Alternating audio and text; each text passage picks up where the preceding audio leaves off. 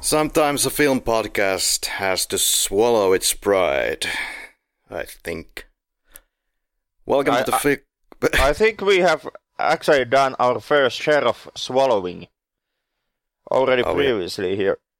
Uh, tell me more. Well, or maybe, or maybe don't. one can say a few words about pride and this podcast.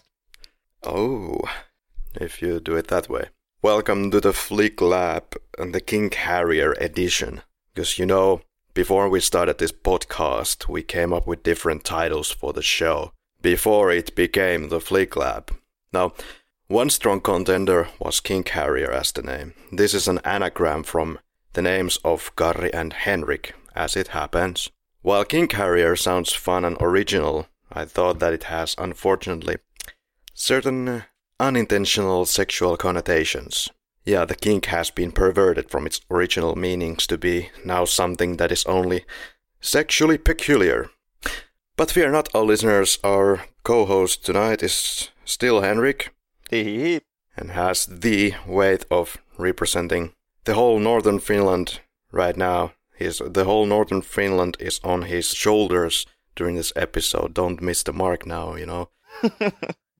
Uh, if I would make this uh, connection right from the previous episodes where he gets into the mood of the particular movie we are going through. So, coming from that angle, you know, yeah, you're probably dressed up in leather, so we're off to a good start here. Yeah.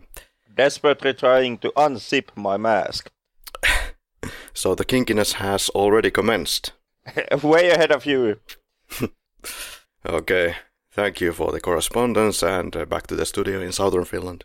So we're two Finns analyzing films every week from every genre, and I, we do mean any, as will be quite evident in this episode. Wha- What is this cast, Henrik? Well, it's an all-around film podcast. That's one title we can uh, give it to this podcast. Well, just you wait until we actually manage to cover the old, like, 40s religious films. Or actually, even better, you know, the silent film version of the Ten Commandments. Which lasts like five hours, I bet. Actually, the with sound version is way longer. Yeah, the, the, But, the silent version runs only for three years.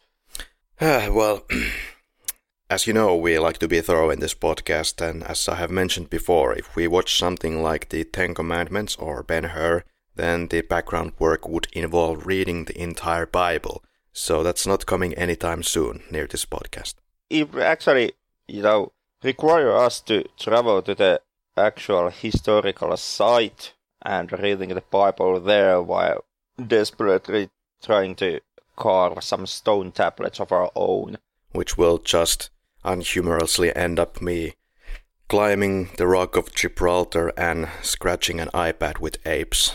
Anyway, Yeah, you you have to start at uh, some place why did we choose this film for tonight?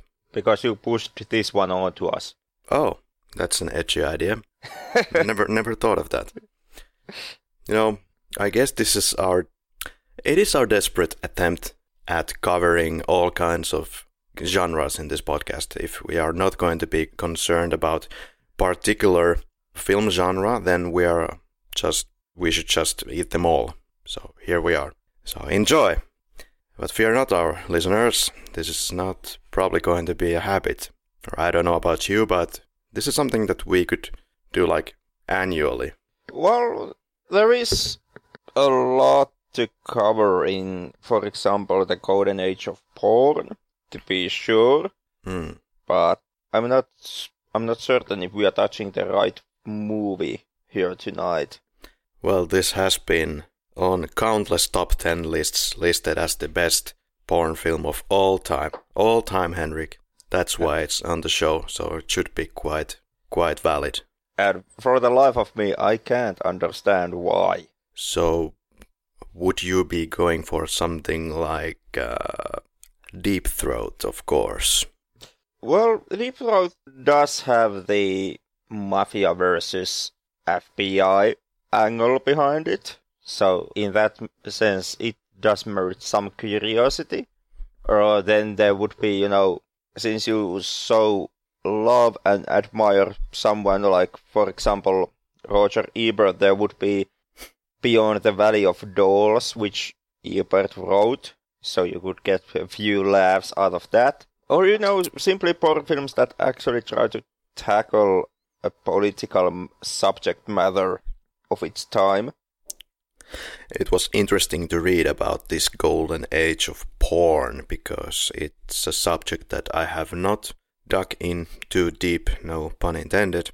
And uh, also, I was surprised about the amount of critics praising these films at the time. Especially Roger Ebert was quite fond of porn films at the time. Uh, something that they might not be so excited to admit nowadays, where would uh, Roger Ebert actually be alive still? Yeah, don't know if he ever truly felt ashamed of his background in, you know, covering porn. I, I, sure, after the man won his Pulitzer, it was very quiet time considering his porn days, but I also never ran into a statement where he would actively try to deny that uh, during his early days he dabbled in porn and covered porn films. Tonight's film is the opening of Misty Beethoven. It's an American pornographic comedy film from 1976. Indeed, from the golden age of porn, which lasted from 1969 to roughly 1984. The film is relatively high budget, Henrik. That's why it's called the golden age the age when you were able to get porn in the theaters by the excuse of having art in your film or some kind of a plot device. Often not so edgy, but at the end of the day, these are still porn. Yeah, to my understanding, and of course, I, I have to stress out that I'm somewhat only a hobbyist when it comes to the history of porn in no way do I make a statement that I'm in any way in the same league, for example, like Rialto report. But my dilettantian understanding is that this was the time period when porn started to become socially more accepted in America to a point where, for example, an honest to God American film actor could actually say out loud that he supports porn industry or make a statement considering porn films in general. And this was also the time period when there was more effort put into making a porn film. Not all of them, of course, there was a lot of really cheap and really shoddy films being made, but there was a honest to God attempt to kind of make them more highbrow, have bigger production budgets, and actual film scores. Like in today's film, at least try to have a plot. As in today's film's case, try to have a plot which has a prestigious background beha- supporting it. And also something that was emphasized during these years was the actual need of the actors actually managing to do at least some acting. So the productions were were kind of more grandiose than they necessarily are today. They were, and often they were still filmed in a cheap format, 60 millimeter, in, instead of the industry standard uh, 35 millimeter. It's a little bit that also the film quality looks cheaper. For example, in this film. But of course, you can see that they are actually trying to make some kind of a film. Then again, at the same time, you kind of have to remember to make the notion that, in my opinion, there is a lot of mystification going on when it comes to covering the so-called golden age of porn. Right? This romanticized look at the era is something that I feel started to form in the major popular culture around the late 90s when films like Boogie Nights were made and when we had the re-release of Deep Throat and Debbie Does Dallas and other these kind of a legendary porn films. And uh, there is of course there is truth to that notion that during the golden age more effort was kind of put into porn but it does still in my opinion when we look at the golden age when we look at the porn of today we tend to make the notion that during the golden age there was production budgets and there was scripts were written and the productions were actually honest to god trying to do something within the porn genre. And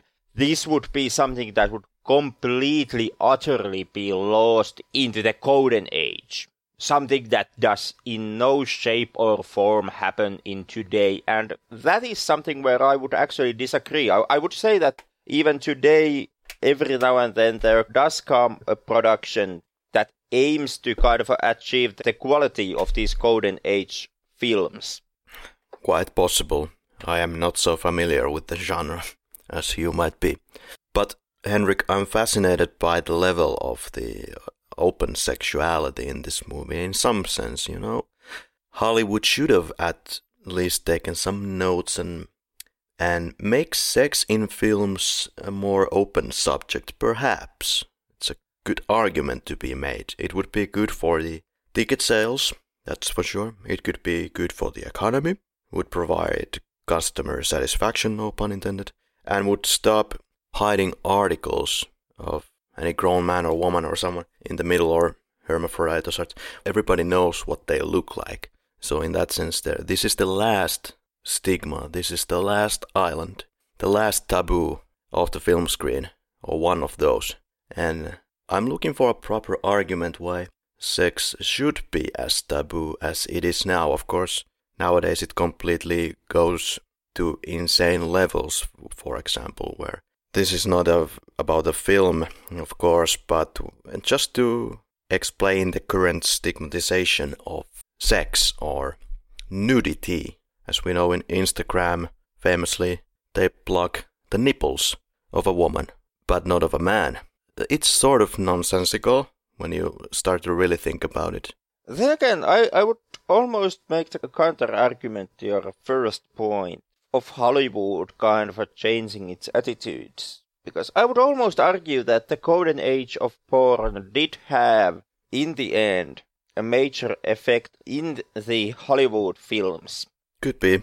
Uh, I mean, during this time, there, there was a honest to God fear that this more open acceptance towards porn and sexuality would eventually lead into the more prestigious Hollywood films and the real movies starting to implement sex and scenes of pornographic quality into them. Like the golden age and the porn industry would somehow tarnish the Hollywood films, the real movies. And I, I would say to a point that actually has happened in Hollywood films. Would you use the word tarnish? I would not use that word tarnish. Even though I'm not a huge fan of your sex scene in your average Hollywood film, I feel that they are mostly just pointless and merely just eye candy, which serve no actual purpose in the film, but I would still avoid using terms like tarnish to avoid taking part into the stigmatization of sex and even porn. But Hollywood films and their sex scenes, in my opinion, have changed pretty drastically when you compare films from 50s and 60s and the films of today. Simply looking at porn films and the sex scenes in porn films, I would almost make the argument that you can actually see the attitude change in the way how sex scenes are being handled between, for example, Sean Connery era and then in the late Daniel Craig films like Spectre. Yeah, you can see that it has backpedaled, actually. In Sean Connery films, you can see more nudity, And you can also argue that it's a very sexist era in Bond films, and majority of it is. But look at any Daniel Craig films, and the nudity is quite off the books. Could be, could be, could be that I'm blowing smoke out of my ass. Like I said, you know, I, I used Spectre as a reference point, and I haven't watched Spectre ever since it came out in movies. Good, good. I can't blame you. I, I guess nobody can blame me for avoiding Spectre. Avoid your specters. But in the early ones, the women are treated more like objects, definitely. And with that comes also the nudity part, where women are thrown around the room like some kind of trash or animals or less worthy individuals around the room. So we're free to see pretty much all of the woman's body. You can see the other sexual organ, but there is something stigmatized about the other one still. And here we can get to like endless discussions about now which sex is asexually thinking, I suppose, the better looking one, or is the human anatomy in a man so disgusting indeed, Henrik, that it just cannot be shown on screen? Well, the obvious answer is yes. No. Yeah, yes, it is. like, I can't understand anyone having, you know, any problem with a pair of titties on the screen, but you know, goddamn, you know, you, you shove a penis on the screen and yeah, that that's a definite no go. It's not if also the rest of the body is adequate. The the male body is never ad- adequate in that sense. Why, Henrik? You hit the gym and you look like a sculpture. So what's the problem? There's just something shaking around your lower parts of the body, but that's okay. It's what it is. It's nature. We watch animals doing it and being all naked in National Geography, we can do it on the screen as well. Or can we? What What is the big taboo, Henrik? Uh, What's the big deal? well, to actually, you know, to take the conversation seriously, Hmm. for a change, and stop just goofing around here as a straight cis male, I, honest to God, can't actually say what is the big deal. Why it's being made into such taboo. My best guess in the matter would be that there is some kind of a cultural need for us to kind of uh, still mystify the sexual act. Yeah, and something important. It doesn't have to be so in your face, like no pun intended again, as in Misty Beethoven, because porn flick is a porn flick, but just like an action flick can have horror elements or v- vice versa. So why couldn't a horror flick have more visible scenes of humans having sex? It doesn't have to be a close up. It doesn't have to get so intimate. It can be like a, a long shot. It doesn't have to get overly sexual. It's just showing what the hell is happening. I- I don't know if the, if it's some kind of a cultural point for us. Yeah. It's really hard for me to say on behalf of other cultures, so let me just take on the Western territory and simply to draw the line on this discussion simply on the Western world. But I, don't know if, if there is something that we still feel that sex and sexuality and nudity is something shameful at the same time as it's also kind of a hold into this higher regard in our minds where we see the act of sex of having sex as some kind of a holy proceeding. It, it's something more than just sex. It's combination of body and soul or something like that. And because of this this mystification of sex and sexuality because of that we would then feel ashamed when we kind of expose ourselves to sex in a more consumer level that's why we hide our porn collections and delete our browser histories that is why we would scoff when there's extremely open sex scene in a movie. That would be why it would be itchy in your teenage drama film to have scenes of graphic sex. Most people listening this must be thinking is that, you know, it's disgusting, they don't want to mix that with the movie. It's something obscene. It doesn't belong. But uh, then let me throw you something like this. What if it feels like that only for the reason that you usually hide most of your body? And for a good reason. It might be cold outside, weather conditions, protecting yourself, especially downstairs. I'm not speaking on, on behalf of adding more visible sex scenes to movies necessarily. But I, I would say there there might not be a good reason why you would not show more. I too am not actually advocating for adding more sex scenes into a movie. In in my case, it's a matter of preference, since I do not actually hold the sex scenes within a film to that high regard. I view it usually as just an eye candy. Yeah. Which more often is meant to get the males in the audience excited about the film, about the possibility of, you know, catching a side boob. Well, without knowing too much about the, that side of the psychology, maybe there is a good argument to keep more visible sex scenes out of film, because then it would concentrate the audience's interest in entirely the wrong things when you're trying to tell an actual plot about something else than sex. Yeah, and my problem very largely stems from the fact that I don't feel that the sex scenes in your typical Hollywood film, I don't feel that the sex scenes actually contribute that much to the film itself. It's not a plot point, it's not a character point, it does not have that much of an effect into anything in the film that would actually merit the sex scene since or the character evolution can actually be shown within the film without actually having to pad out the running length with two or three minutes of a Hollywood sex scene.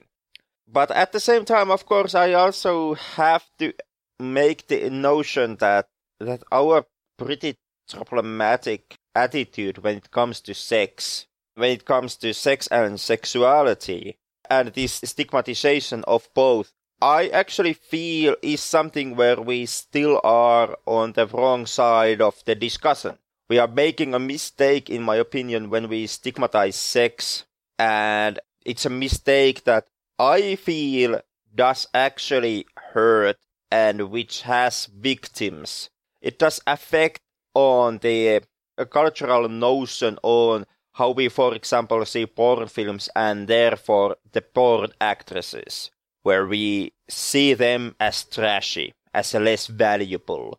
And it can also, you know, harm us in a way how we, the consumer end, approach our own sexuality and how we experience our sexuality since our, you know, consumption of sexual material is something that we feel that we should be ashamed of. So then, in that sense, we're partly end up being ashamed of something that is very natural part of our emotional and psychological self-image. Yeah, but surely there's a difference when you're an actress or an actor in a porn flick doing fellatio compared to you uh, well, not, not you, but anyone in general, having some fun to a porn flick at home. You know, but so in the sense of should it be something stigmatized? And first we should untangle, distangle. Why is it stigmatized? And should it be stigmatized? What is the reason for stigmatizing it? And for that end, I, like I said, I, I'm not unfortunately a professional on this matter, but Maybe it, it is the shame factor. Maybe it's the fact that most of the Western civilization is based around Christian values and Christian mm. worldview. Possibly. Well, let's move on to the film. As mentioned before, this is considered to be a sort of a crown jewel of the golden age of porn. Jamie Gillis is playing Dr. Seymour Love. Very funny. Seymour Love. Get it? Get it? Get it? Get uh-huh, it? Uh-huh, uh-huh. Nudge, nudge, wink, wink. Appeared in over 470 films, directed many adult films, openly bisexual, appeared in many gay porn movies, has also appeared in some quote unquote decent films such as Nighthawks from 1981. It's a crime thriller featuring Sylvester Stallone. I actually don't know if he should be kind of more quiet about his porn career or the fact that he appeared in Nighthawks. In this podcast, we do not discriminate. Well, in this podcast, we actually can discriminate Nighthawks. Jesus fucking Christ. This movie is in the Adult Film XRCO Hall of Fame. Also received the 2002 AVN Award for the Best Classic DVD. It's also argued that Misty reached the mainstream level in storyline and sets when it comes to porn. But I wouldn't say that because there were already flicks like this in the early 70s. Henrik can be more resourceful in this matter. I I would say in production value, yeah. I would merit Misty Beethoven the notion of the production values. It's kind of a globe-trotting film. What about the Devil in Miss, whoever it was, film? As far as I can remember, the Devil in Miss Jones does not have as many and as grandiose vistas as Misty Beethoven. Okay. But that is simply the production values. I do have extremely big bone to pick with a notion of this hitting some kind of a storyline high marks. Deep Throat from 72 was the first to change the public attitudes, apparently, considerably towards porn, towards higher acceptance. And in the newspapers, the title was, as uh, quote unquote, bowdlerized to throat. And before this golden age, it was illegal in the US to, by the anti obscenity laws, to create, distribute, or consume pornography. And as mentioned, even Roger Ebert gave a favorable review for a 1973 film, the aforementioned The Devil in Miss Jones. Also, William Friedkin called it a great film because it actually had some sort of a story. But it was just shortly after, in the same year, when the Supreme Court then ruled again of distribution of pornographic filmmaking storylines and conventions. The makers of these films were trying to use the argument of artistic merit against any possible charges for obscenity. And uh, these scenes were considerably more expensive than you would expect from a porn flick, at least nowadays. More laborers, film setups often required that the actors had to film one scene for hours, and uh, this was a problem for male actors, as you could uh, understand, because an erection had to be reached again and again between shots. Many actors turned to Viagra for help. Something that still hasn't that much changed in behind the scenes of porn. No, sure. And... Only to a point where today's medical cocktails are even more advanced and it's not so much a popping of pill in your mouth and actually sticking needles into your dick. And you most definitely need your cocktails henrik if you are homosexual as we know that in this film there was a lot of gays acting for whatever reason in intimate situations with girls women. It is one of those kind of a it's one of those producing decisions that really makes you scratch your head and think, what the hell were they thinking? Maybe they needed the money. Well, uh, actually, I'm actually more interested in the production end of that decision. Like, why would you cast gay actors into film where they are expected to have heterosexual intercourses? And visibly, this was a problem for them. You can see in several scenes that it wasn't always so easy to. What's the euphemism for this one? They sometimes had trouble keeping it up. However, the golden age of porno was about to come to an end, Henrik. The social disapproval of watching porn in any public gatherings was extremely strong. So strong that people even tried to subterfuge, camouflage themselves with fake mustaches. And then the VCR came rolling and became with its terrifying format and ended the golden age. This is because the viewing of a VHS was the easier and preferred choice because it allowed more privacy than going into the theater. Hence, Born Again became low budget and even more inappropriate, one could argue. But there has been some attempts to get to the golden times every now and then. To me, the VHS and the way how it was met by the industry is kind of a, one of the many missed opportunities. Since, if you ask me, the VHS boom and the very easy private consumption of pornographic material would have actually been something that would have actually helped the golden age a huge lot. And if something, instead of cheapening your production budgets and going once again backwards in how you produced pornographic material in the VHS age, I feel that would have been your golden ticket to actually try to make the productions even more grandiose.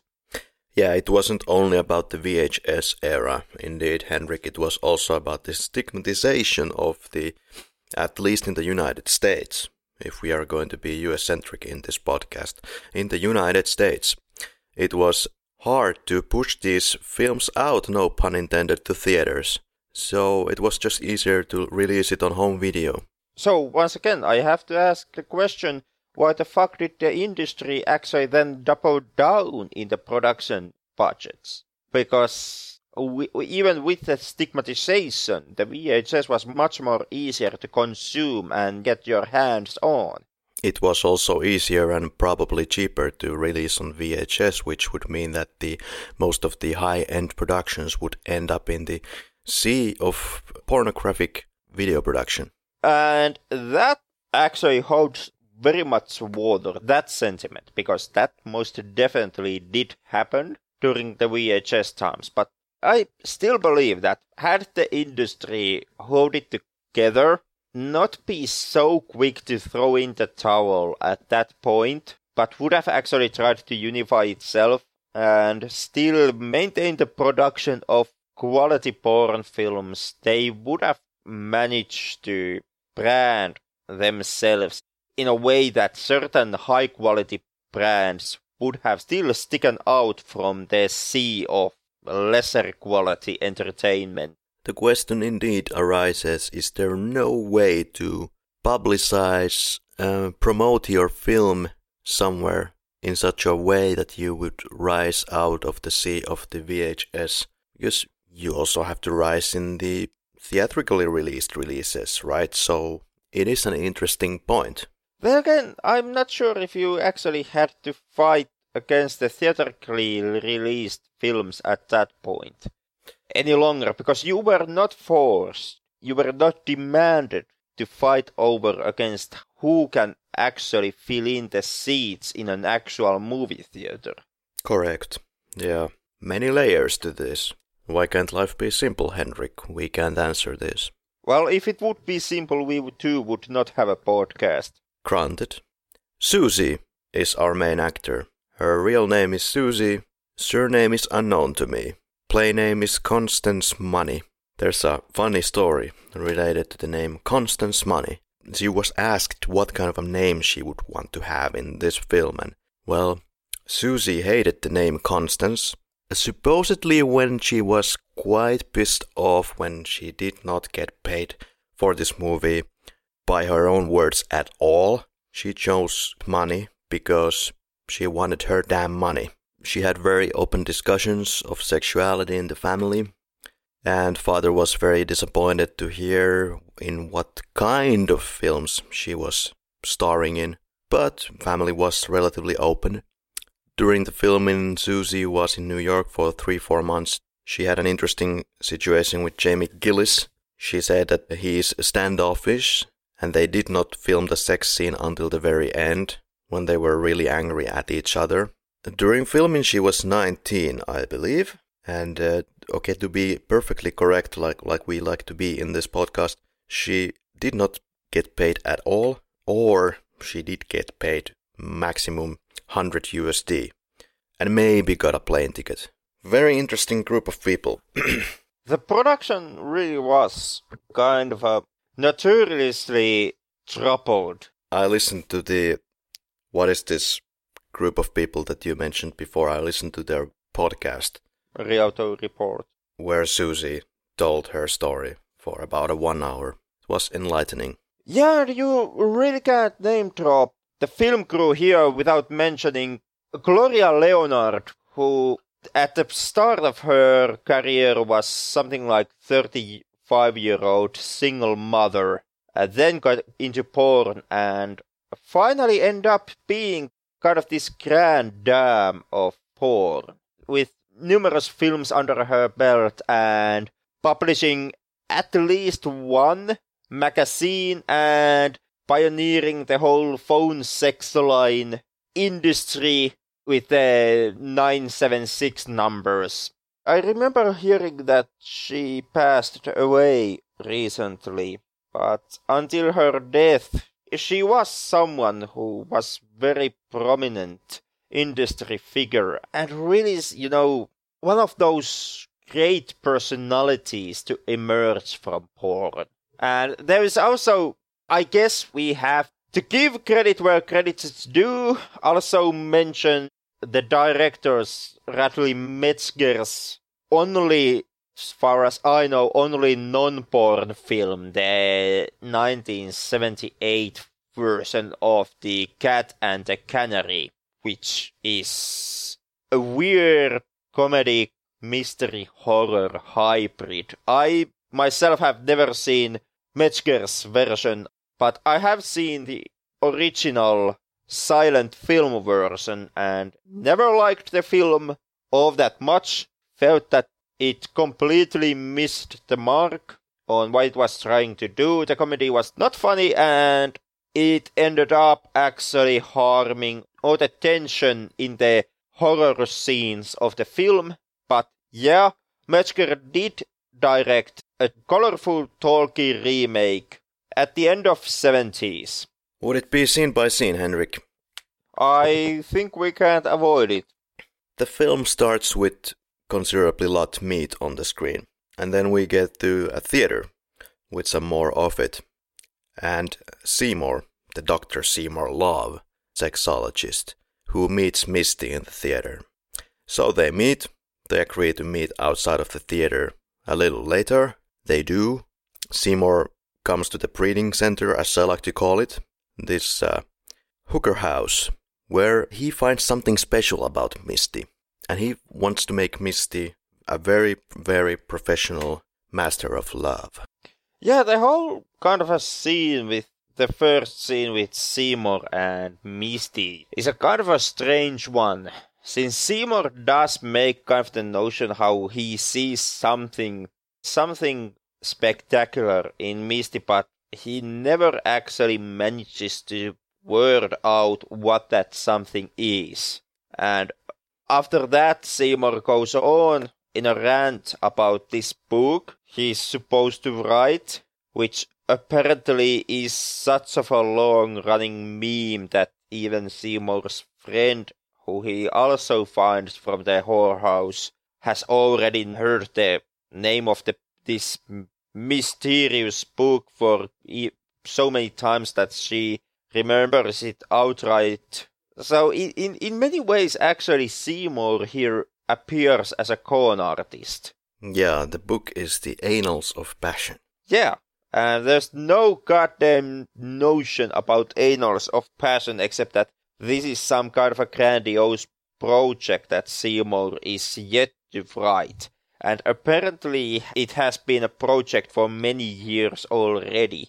Quite honestly, I see nothing spectacular about Misty, but that could be just me. But it looks like Seymour has read the script, and that's enough for to get Misty rolled into the program.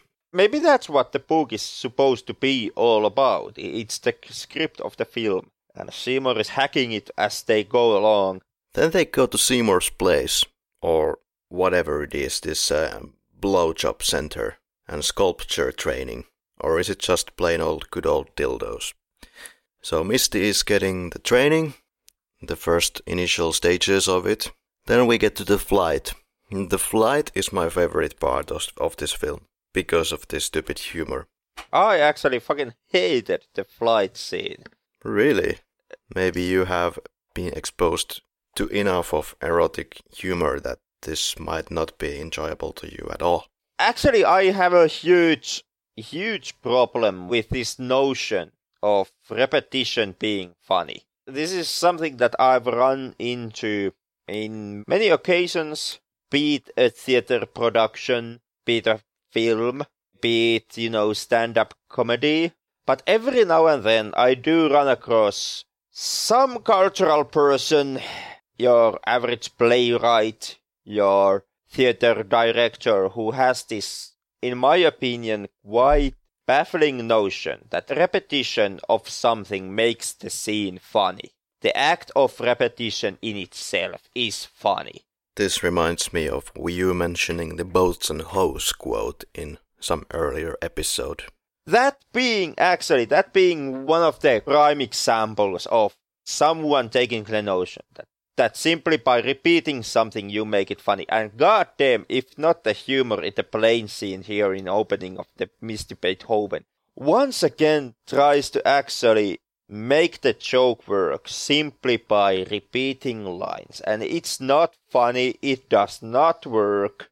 Repetition in itself is not funny, it's a shittier comedy and you should avoid it unless you are something like Monty Python, and even Monty Python did not manage to make it right in every occasion. I did not find it repetitious. Actually, I'm quite fond of the line, quote, Do you think the pilot would give me some head? I don't know. I'll ask him as soon as we're through with the dinner service. Thank you. So, I can't see you not enjoying that line. Was it really that bad? To me, yeah, it was was. And it, it actually it does get even more worse. Was it on the second flight scene, which we have in the film? Oh yeah, well that's not worth mentioning, but the first one still goes. And uh, this film most definitely has a problem with objectifying women. Make no mistake about that. But if we take these quotes out of such context, in itself, I think it's moderately entertaining. But then again, if you look at the sexual organs in this film, I would say that the male sexual organ is the star, and the rest is kind of having a smaller role in this film. Would you agree? This film is concentrated on the penis. It very much is. Like the major running time when genitalia is being shown, it more often than not it is the penis. But it is making the case that it's making the woman the subtype by, in my opinion, I'm not really into entering these discussions usually, but it's it's pretty clear. Like the woman, Misty is uh, the trainee who needs the training and has to suck several genitalia to pass the test more than that, Misty is in actual training to actually learn how to please the penis. Exactly. Yeah. Like mainly that. Yup. And for like most of the running time, you just see the guys lying on their backs and the women pleasing them. And that is actually a bit troubling notion in this film since the storyline in itself tries to be about Misty kind of becoming this mystical performer of sexual favors. That somehow everybody knows in the streets now. Yeah, the entire world kind of knows Misty Beethoven after she starts to go through that training. But then again, once again, like you pointed out, the major thing where Misty is actually being trained is in pleasuring the men of the world. Absolutely, and then they get to the Rome estate, this fancy looking building. There are some scenes there, then there's a theater scene. Another test. It kind of went past me what kind of a test this is because Misty is not involved, right? But uh, there is that scene, and then finally the pair goes into the lavatory, and somebody in the theater makes the notions that there are difficulties for him sustaining his excitement, so they go back and forth in the crowd. Ha ha ha. And the scene finishes off, no pun intended. The old woman comes to the lavatory to say, I would have sucked him off in a telephone booth, you terrible young people, how dare you be so obscene and do it here in the laboratory? Once again, that quality A comedy we are being subjected to here. It seems that there are some major troubles getting Misty off the ground to the high fame, so Seymour, at least what I understood here is that's how it goes. Seymour then coaxes another woman in the beauty parlor to take an assignment. The assignment is to train Misty Beethoven to do it right. And then there is what I call the main sex training, where the instructor shows lady on lady how to properly do it. But for some reason, of course, then it's uh, Seymour and the instructor for the second time, you know, to, to get the point. But the rational approach of this film, Henrik, you know, the arguably failed attempts at procreation, sexual intercoursings take too much time, at least from my perspective. If we would compare this to a horror film, the sex in those is kept to a tolerable length. But we, we get the point in the time they depict sex. Here it runs too long. I, on the other hand, I'm on the opposite end of the argument. Well, how come? Of course, we we represent different ends of sexuality in this podcast, so this might be a natural reason. The way I see it is that this is a porn film, and in that sense, unlike in your horror film, where where the main focus is in the horror, creating dread and more often than not to show you the gruesome death and the body count building. In porn, the major focus is the sex. Sure. And in Misty Beethoven, the sex usually does not take that long. I mean, most of the sex scenes, Misty Beethoven is loaded with sex scenes. Don't get me wrong here, but mm. most of the sex scenes are quick cuts into a sexual act. Like you get outside of the main scenes, you get like two to five second inserts of sex to drive home the point I'm trying to make here is the, for example, the opening scene of this film, which essentially follows Seymour as he is walking down the street and into a theater that plays pornographic films. That's essentially what happens in the opening of the film. So, what you get here is scenes with Seymour walking, intercutting with two to three second scenes of sex. You follow Seymour walking, sex happens somewhere. You follow Seymour walking, sex happens somewhere. You follow Seymour walking, sex happens somewhere. That's the opening act of the film. And in there, the, my problem is, and this is something that I usually have a problem with these kind of a golden era of porn films, these vintage porn. You, you have a scene where something is happening and there is cut-ins to a, some random sex scene that has nothing at all to do with the scene you are actually following and the cuttings mm. are such of a short length that you actually can't even you know get your dick out before the scene actually ends and that's what constantly happens in Misty Beethoven.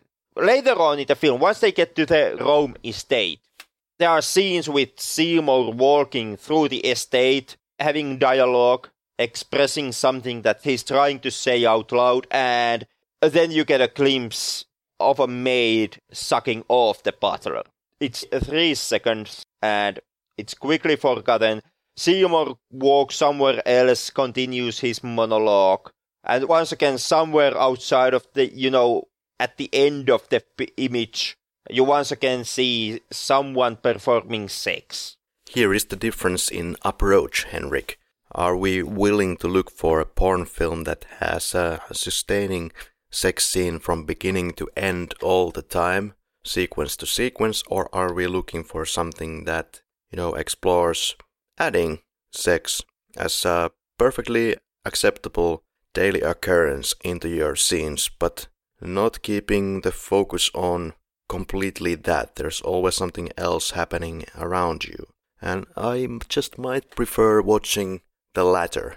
And I can understand that, since the latter actually gives you, or could give you, It does not do that in the case of Misty Beethoven, in my opinion, but it could give you more, you know, plot and more of the character.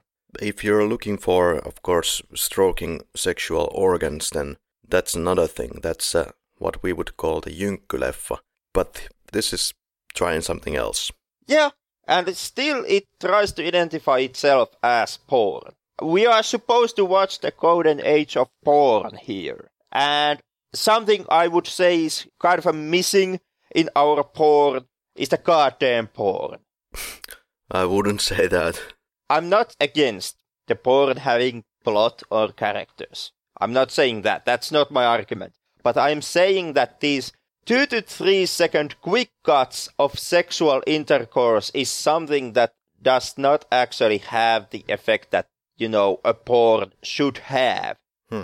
You, you don't have the opportunity to check yourself off in two to three seconds.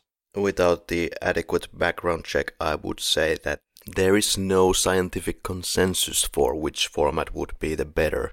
It's just what you're individually looking for. So we hit a brick wall in this argument. Well, yeah, yeah.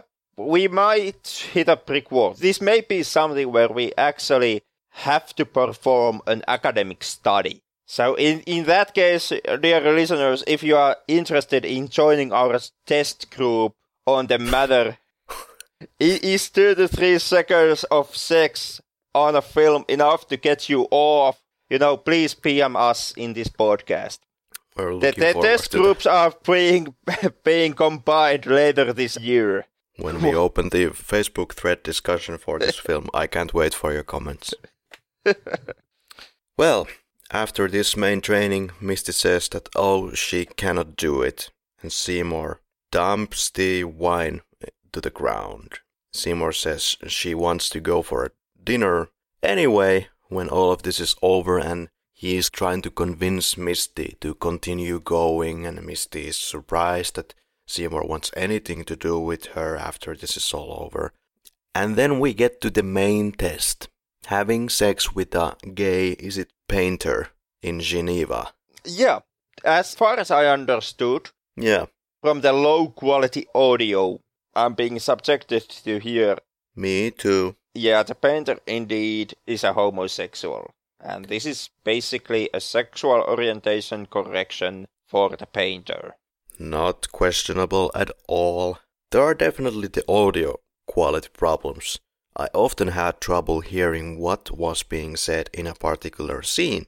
You can see that there's some trouble with that uh, object that the woman is having an interesting time with, but then the word comes around that she actually has sexual intercourse so well that he went straight, and his friends have asked him to see a psychiatrist.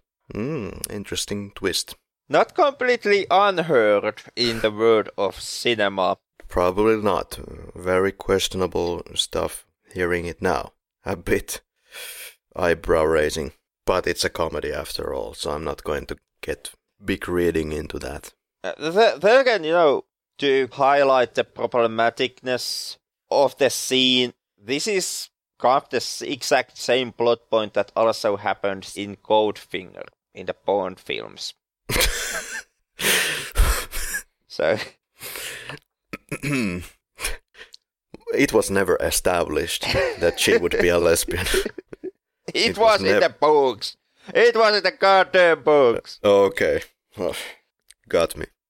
Yeah, and then basically Sean Connery, well, it's like he forcefully starts kissing her, and then magically it's all over. She gives up. Okay, kiss me then. Now we're the perfect couple. You know, any homosexual or youth left winger who has seen this scene with me has been like, oh, Jesus Christ. But yeah, it, it was a different time back then. Most definitely was. yeah. But yeah, after the gay painter scene, the movie once again tries to kind of pick up its plot and tries to be some kind of a, you know, a character piece in a sense. And this is where the film kind of starts to build up its conflict between Misty and Seymour. There are notions that Misty is somehow interested in Seymour and feels heartbroken that Seymour in no way seems to give Misty any recognition and instead is just patting himself on the back and hugging all the glory. Which is unbelievable since we see how horribly, horribly by words Seymour is treating Misty. He is calling her a cunt after all, in the end. Yup. Yup. And they somehow become a, kind of a couple. At least in the end scenes, Seymour is now in a more of a slave position. So the roles have switched. So we get kind of this preferable solution. The evil guy has been uh, made subservient. Or something, since it's never actually brought up what the hell happens at the very end of the film. But before the end of the film, there is indeed a party, and there is again a random scene of apparent gay person, and actually there is the fact that it's not completely without its gayness. This film, you know, there's an attempted re-entry into the bottom of this guy with the dildo. So there's that. I somewhere actually came up with the notion that this was supposed to be first film or one of the first films to show female on male begging. Okay, could be. So that's the point where we hit the cultural landmarks here with the Misty Beethoven. After this one, it's immediately right back into Seymour calling Misty with names and taking all the credit on how great a lover Misty has become. But just before that, there is some woman having the fellatio, and then is it again another woman having the fellatio with him, and then bites the head of the sexual organ of Mr. Seymour. And uh, but this is not Misty, right? Some other woman, and he's complaining about Misty to her all the time, and then she gets enough of that. No, actually, as far as I'm to go with the image quality, I would say it is Misty. So how it goes is that there is the sexual intercourse at the party, followed by Seymour offhandedly trash talking about Misty and hogging all the credit about everything that's happened in the film this far. And this is where they have the big breakup, where Misty makes the notion that she is leaving Seymour, and Seymour remarks something like, You can't leave the Caesar and counterreacts that where does she need Caesar when she has Napoleon? Yeah. Yeah, tying it back to the very beginning of the film where Misty was shown as this very low class prostitute who masturbates an old guy who dresses up as Napoleon. Yeah, or Caesar, or whatever. Yeah, and this comes into a conclusion when Seymour returns to the Rome estate, now somehow realizing that he loved Misty all this time, or some crap like that, and Misty, for some odd reason, secretly returns to Rome to Seymour and prepares to suck his cock. And Seymour immediately once again starts to trash talk about Misty, at which point Misty bites his dick. Like mentioned, one of the last scenes filmed for this film, in my understanding. Yeah. Because of they weren't in good relations in real life during the filming. Yeah, and I, I can't see how they could be in good relations even within the universe of this film. Yeah, it doesn't make any sense to me. Susie, I'm afraid you're not much of a actor you're not much of a character in this film to be chosen for this great sex mission. Seymour, I don't see your affection for her. Yeah, and script wise, the whole kind of a concept, they love each other, kind of comes absolutely nowhere. Yeah. Which, in my opinion, is a sticking point in Misty Beethoven because like many have made the notion, this is supposed to be one of those hallmarks of porn where the script really matters and where there was a strong emphasis on the quality of the script. On the level of porn films, still, I might add. So It's a it may be a hallmark in that sense, yeah. Yeah, then again, I'm not willing to give it that much credit. What would you give credit for then? the hard questions in this podcast. Yeah, the main problem I have with the story of Misty Beethoven is the fact that it's not an original story. Well, everything is an adaptation, and it's usual not, to have an adaptation. Not to this point. I mean, this is. In the end, Misty Beethoven is based on the play Pygmalion, which uh, then again later on has actually been considered one of the greats and which has had numerous adaptations made out of. Most notably on the 1956 Broadway play and the 1964 film adaptation known as My Fair Lady. Like that that is the groundwork where Misty Beethoven comes off and in my opinion since that is already a story structure that has been presented and laid out and Misty Beethoven is aiming to be an adaptation of Pygmalion or more notably My Fair Lady. And then Misty Beethoven, in my opinion, goes on and completely mishandles the main plot points. Both Pygmalion and My Fair Lady.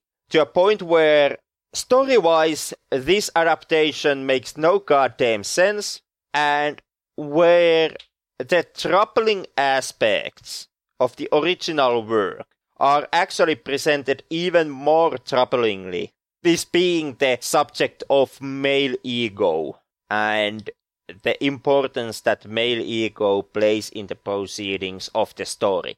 The ego of the main male character in My Fair Lady's case, for example, is that of Professor Henry Higgins, the male lead of the film.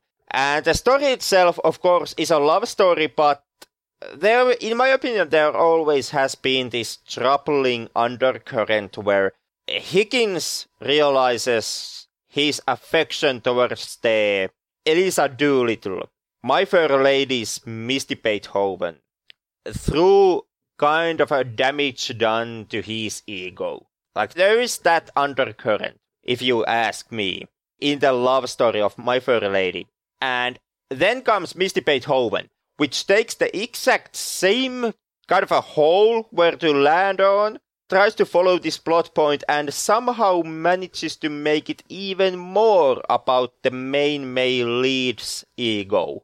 Because in Misty Beethoven, the whole goddamn Seymour realizing that he has grown feelings towards Misty appears to be a simply a result of Misty damaging his ego with a Napoleon quote.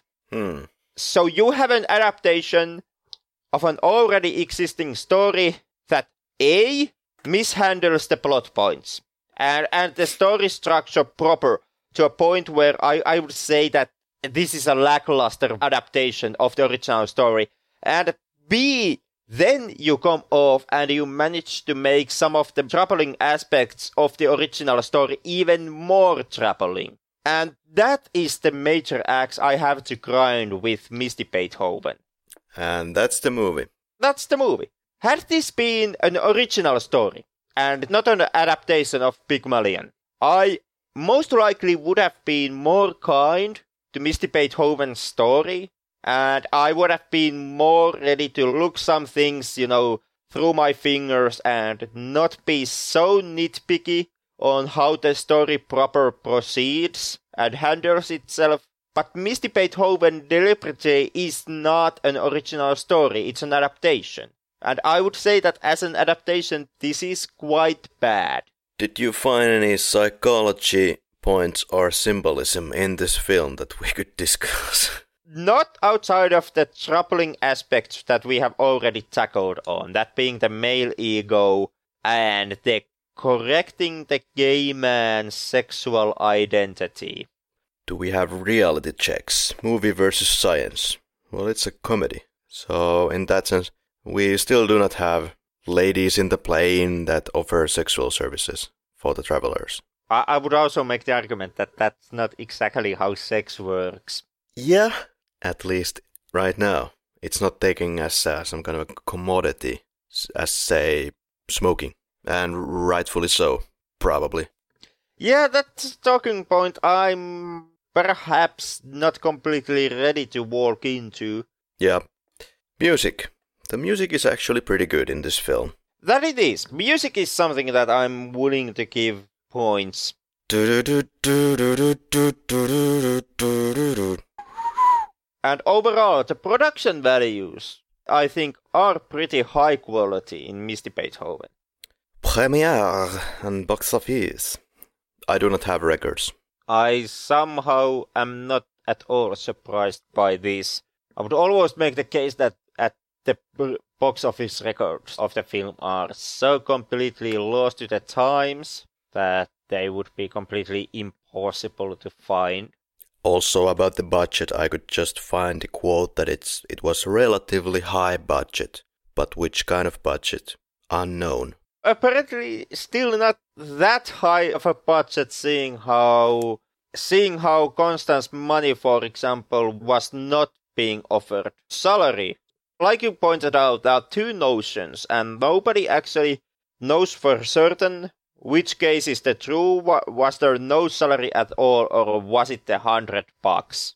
But whichever the case, based on my understanding and research on this film, I can vouch for the fact that she never got a hundred bucks a day. Hundred bucks total, I would say, is the best she got out of this film. Yeah. Well, she was angry. Definitely after this finished, I would be right out of my mind angry. I would imagine doing something like this and not getting anything in return.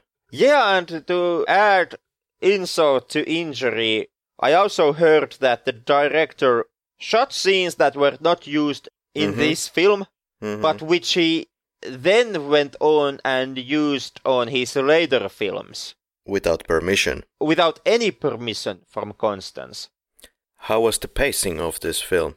Of this movie, I should say. There's a definition for film and movie, I would say. You use film for something that has some kind of a artistic quality merit to it. And movie is just a movie. This is a movie. Well, it tries to be a film. It aims at being a film. Hmm. And I'm willing to give this one that much. I can acknowledge that it tries to be a film. It tries to be something more and something more artistic. Where we entertain- entertained by the dialogue? I think the dialogue was higher than average in these kind of films, for to be sure, but the acting is terrible. Jamie Gillis does the best performance, I can already say. Well, well, it did have dialogue, so that that is something. But outside of the line, "Where do I need Caesar when I have Napoleon?" I really don't feel that the dialogue hit any kind of a noticeable high marks at any given time. It had dialogue, but it did not have anything that would really shine through. How was the cinematography for us? You can see the effort. There are some uh, okay establishings. I feel uh, yeah, there's nothing special to say about the in- when I think about some of the interiors. the cinematography, in my opinion, uh, does actually manage to be quite good. It tries to achieve quite a lot. It's okay. Yeah, there are a lot of different types of shots. There are these artistic shots with Misty and Seymour hanging around, for example, the background wall sculpture, which they have in the Rome estate.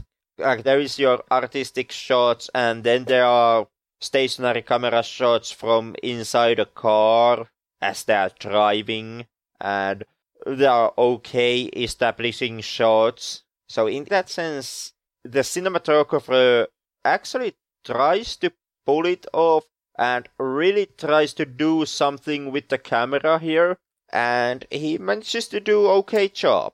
And well, this being porn, I can say that this is some of the best cinematography I've seen. And in that sense, let's get the name out. So, cinematography by Paul Glickman, but listed as Robert Rochester. Additional trivia. Well, there are usually some very unsurprising ways to go as a porn actor. Casey Donovan died of AIDS in his 40s. Jamie Gillis died of melanoma, though, in his 60s, so these guys are gone. Technicality. Well, the film, Henrik, the film. There's some weird distorted images in the shots. It's one interior shot, and you can definitely see that the image gets distorted on the left and right sides of the picture for some reason. It looks like the film is of a pretty low quality. Throughout, even the brighter sections, it's really grainy, really fuzzy. Seems like in the mastering process they were not able to get it quite sharp. Must be because of the extreme graininess. Well, Henrik, this was released on DVD. It was also released on Blu ray, shot on 16mm as mentioned, blown up to 35mm for certain purposes. There are some different versions of this film. There's a soft core version, a version cut by the British authority BBFC. It's a cooler softcore version. Adds some several scenes to to pad the running time. There's a scene of servants celebrating at the Italian villa or via in cave person outfits and some other bullshit in a tub and who cares. Then there's a extended Italian edition by Noctuno. Then the scenes that were cut from all editions that are available. These are viewable on DVD and Blu-ray, or at least DVD, by Distrip Pix. And the Blu-ray version, that's the best version, of course, that you can get. It's a transfer from the original negatives, a pretty good uh, transfer in that sense. What you can get out of this kind of film, 2K transfer. Unfortunately, there are no the opening of Misty Beethoven uh, video games. Anything about the legacy of Misty? I'm not sure if there is that much of a legacy to talk about. Yeah, I guess nothing that we haven't already mentioned in the sense that it, it helped in the opening of Attitudes. It did or it did not. On its part, or not. Yeah, I mean, when, when we talk about the opening of the Attitudes, we have to take the notion that Misty Beethoven is just one part of the golden age of porn, and it. I would say that it's not just one film; it's just the golden age all together, which helped with the attitudes. Well, this is appropriate. Let's get to the quickies. Favorite performance of Misty goes to. I would say Constance Money. Oh, I would still say Jamie Gillis. I mean, uh, Constance Money's performance in the early scenes in the whorehouse, it's uh, absolutely atrocious. That it is. Then again, I would almost make the case that every performance here is more or less atrocious at times. Ditto. Favorite scene?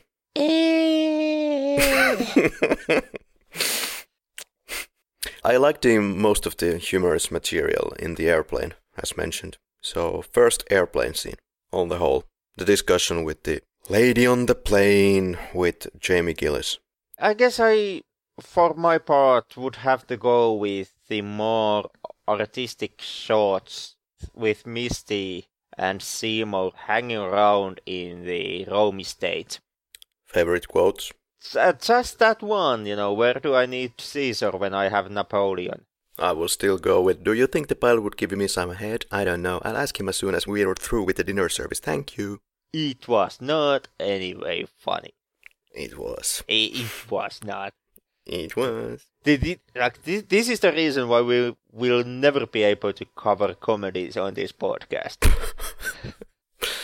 Favorite kill? I, I think Seymour's ego at the end of the film.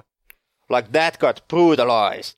Uh, a part of my soul was killed watching this in my mom's flat.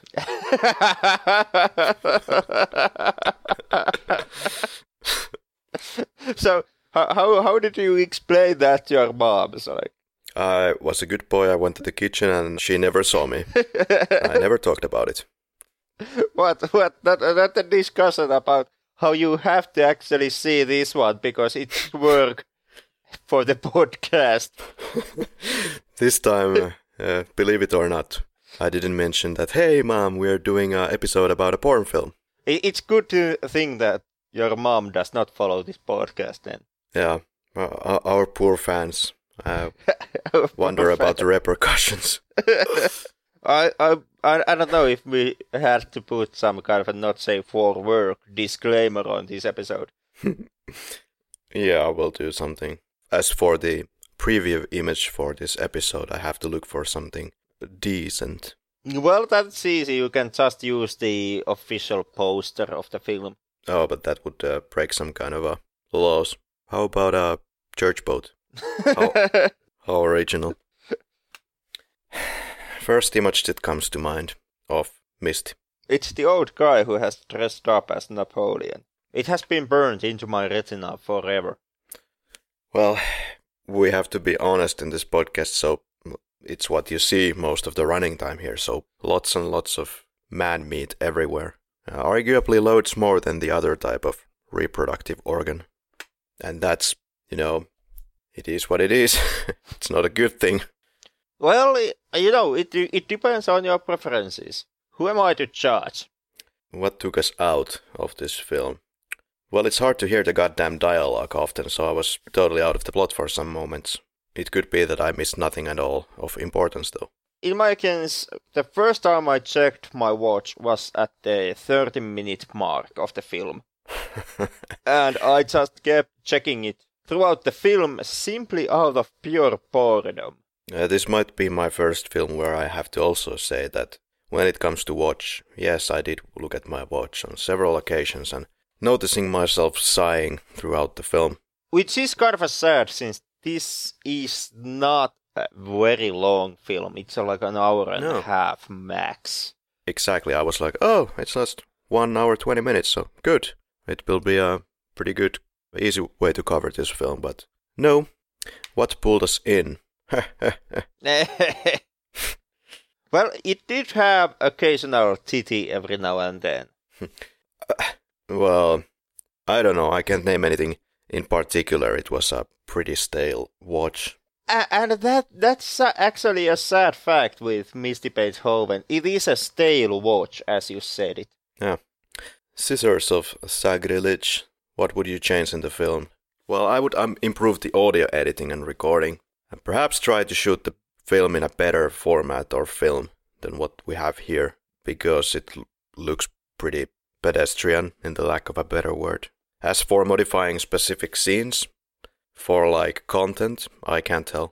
Well, to take the content point, my two main gripes with the film is the fact that this is not an original story.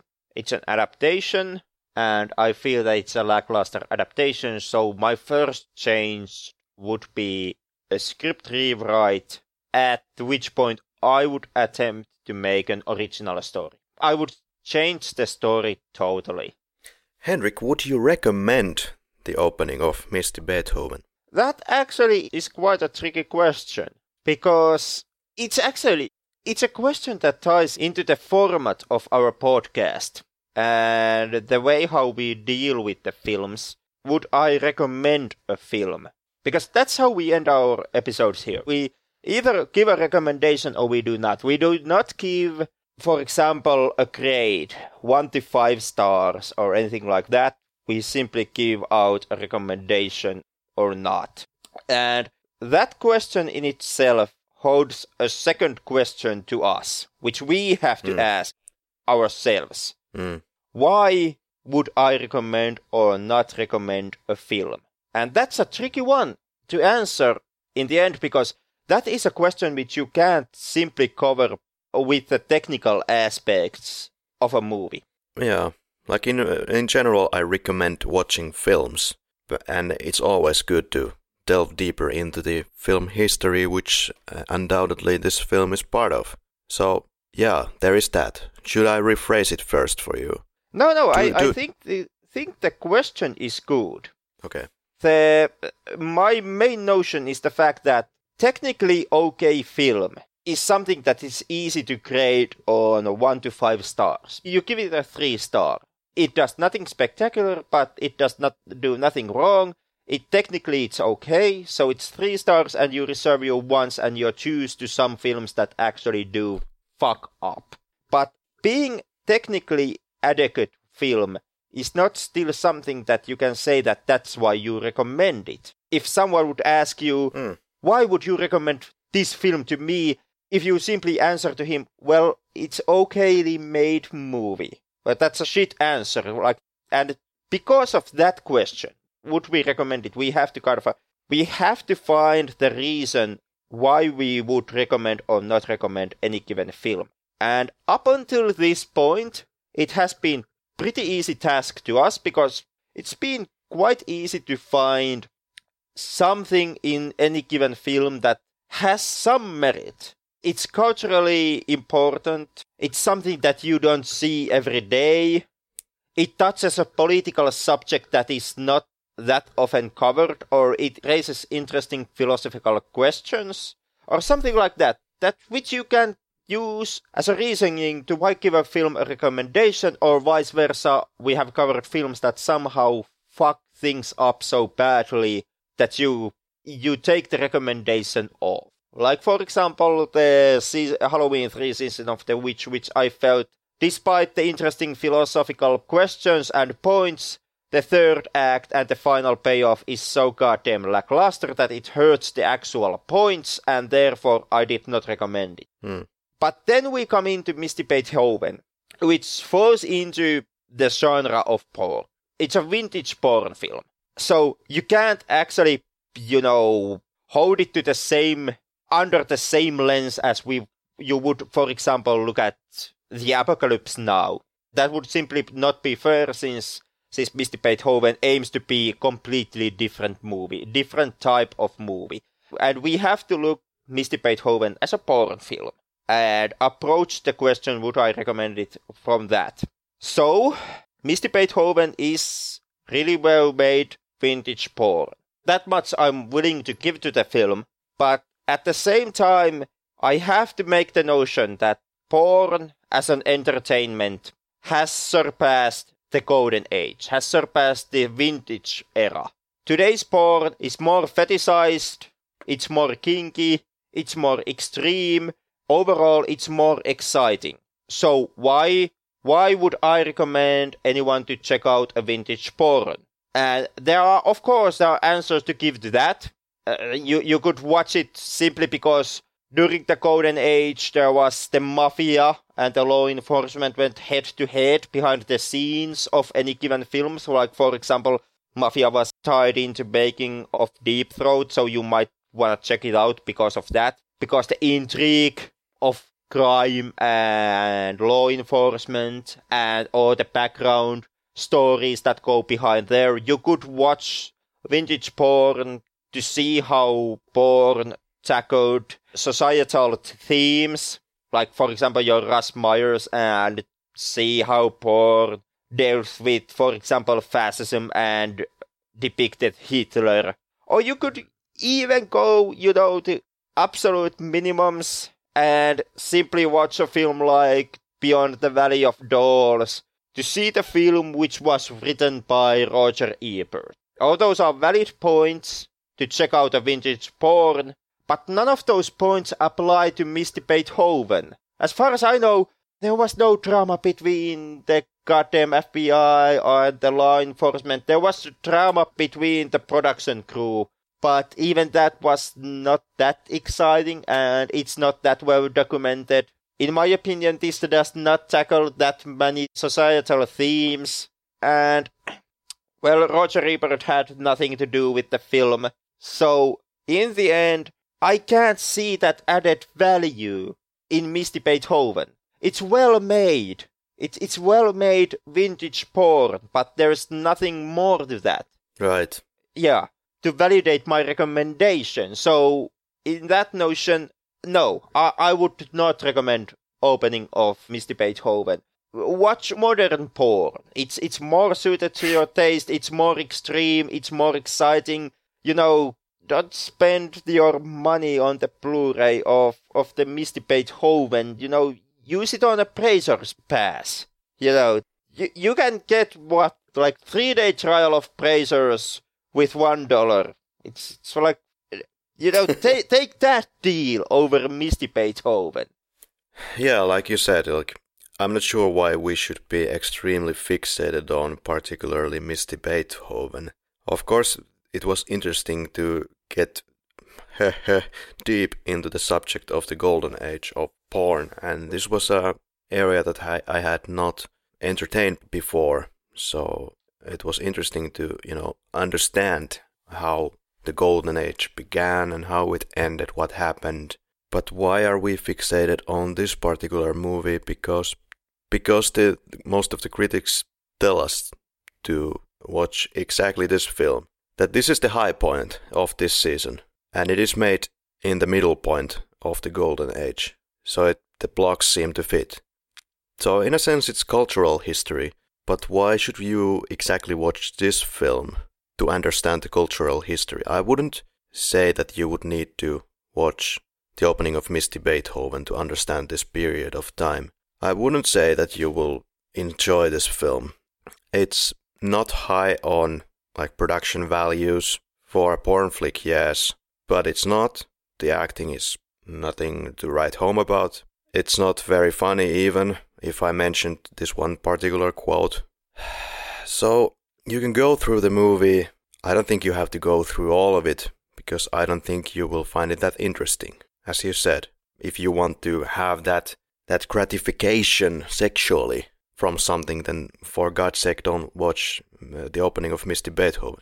And to pinpoint this as the thing to watch from this period, I just can't pull myself to quite do it. Because why? Go to Wikipedia, read about it, watch a documentary. There's plenty of porn documentaries out there. No, no, no. You, ah, I wouldn't recommend the opening of Misty Beethoven. I can't find enough reasons to do it. The Golden Age, in many ways, it was extremely interesting time period. And it is something that I do feel merits to be studied Yeah. and looked upon. It's kind of a shameful to admit here, but originally, even for us, the Misty Beethoven covering porn in here in Flicklab was a notion that we made jokingly. It originated as a joke, which we Yep. si- simply carried over. And since we already talk about the stigmatization of sex, I think that was something where we kind of dropped the ball. Like we, we started this whole thing on a wrong notion, since we started to look into the porn film as a joke. And I don't know, you know, now recording this episode, I'm I'm actually thinking that maybe at some point we should actually take a second go with with porn in Flick Lab. Like we should maybe watch another film from the Golden Age or somewhere. Uh, also to give a porn a treatment where we do not originate the idea as a joke. And you know, maybe it would even be an interesting episode to make to cover a porn film and actually try to have an old Finnish porn star as a guest and Well, draw yeah. draw a discussion from that point. You're right. It's an it's an era of film. That's a matter of fact. That's why we are covering it now. This Misty Beethoven. This was not chosen as a joke. It was something that I tried to study, and arguably, since it has all these merits that have been attributed to it, it has a valid point being in this podcast. But like you said, actually, there's been some interesting uh, experimentation in film in the 2000s. Memory is failing me in remembering the title of this film, but there is one film where they tried to bring porn. It's not really a porn film. It's it's just sex shown in pure daylight as it is without hiding it in this film with a somewhat remotely interesting storyline. So it's even more about the story than the Misty Beethoven. So yeah, let's take another go at some point, whichever film it ends up being. Yeah, because even though we gave Misty Beethoven, in my opinion, a fair treatment, and we did get serious about the topic, and we did do our fair share of background work, and I would almost argue that anyone who listens to this episode already has found our take on porn film extremely dull and boring. And not, Yeah, not, well- not, not nearly as much as toilet humor as you would expect. So, in Yeah. that sense, in the end, we did take the subject matter seriously, and we did treat the film and the industry or at least aimed.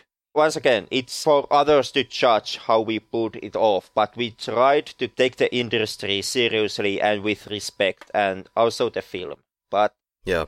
in this process, you know, during the time when I was preparing for this episode and doing my background work, I realized that when I originally stated that we haven't watched porn here in the Flick Lab, uh, I did it as a joke. That that was a joke back then, and it did kind of bother me when I was preparing to, for this episode because I did not originate the idea of us covering a porn film here in the Flick Lab. So, so are you saying that the Halloween porn film is no go? I, I'm I'm not saying. I, I, I still feel that that actually would be something that we should have actually covered when we went through the Halloween franchise. They are weird offspring of the main franchise. There are many, like the Pirates of the Caribbean and you name it. These days, yeah, the whole porn parody has become its completely own subgenre. Yeah, but to say about this episode, I also came really prepared for this episode. Like, uh, kind of hoping that this would not get out of hand. Like, it would be a lot of just joking around about the film and porn in general. And as usual, I ruined it for everybody. Sorry, so I took it as seriously as I could look at this piece. And hopefully we did manage to pull it off. The jury belongs to you, dear listener. Yeah, if, you are still listening to this episode, I guess in that case we actually failed and this somehow became a jokey episode since you are still listening to us and have not yet zoned out and just quit with this episode. Well, changing gears once again for the next time, Henrik. What's our next film? Would it be actually Pretty Village, Pretty Flame, a highly acclaimed film about the Bosnian Serbian War? I sure know how to pick them. I know, Henrik. you, you sure know. know. This is going to be a interesting headache, but a subject that I've been wanting to jump into for quite a while now. So that's what we're gonna do, and after that, hopefully, we get something, you know, as you said, easier. Just remember that the emotional, societal, and political scars from that war still run extremely deep even today. Yeah, So that is the package that we are we are dragging with us to the next episode. yeah, with a Serbian film that actually is going to, as I understand it, is going to include some humor in the aspect as well. So we try very hard to not offend anyone. And to guide us into the right path, hopefully, is going to be a Serbian guest in that episode. As usual, keep in touch via email, Facebook, Twitter, YouTube, Instagram.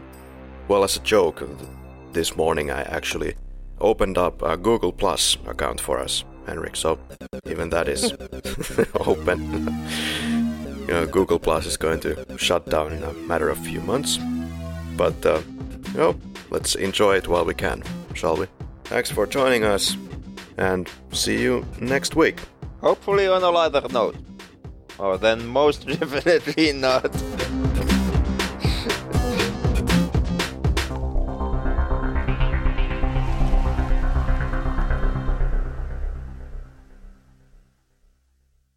Jätän tässä ihan puhtaasti siis sinulle taiteelliset ohjakset, Yeehaw. taiteelliset ohjakset, taiteelliset ohjakset, Juman kautta. taiteelliset, ta- taiteelliset kautta.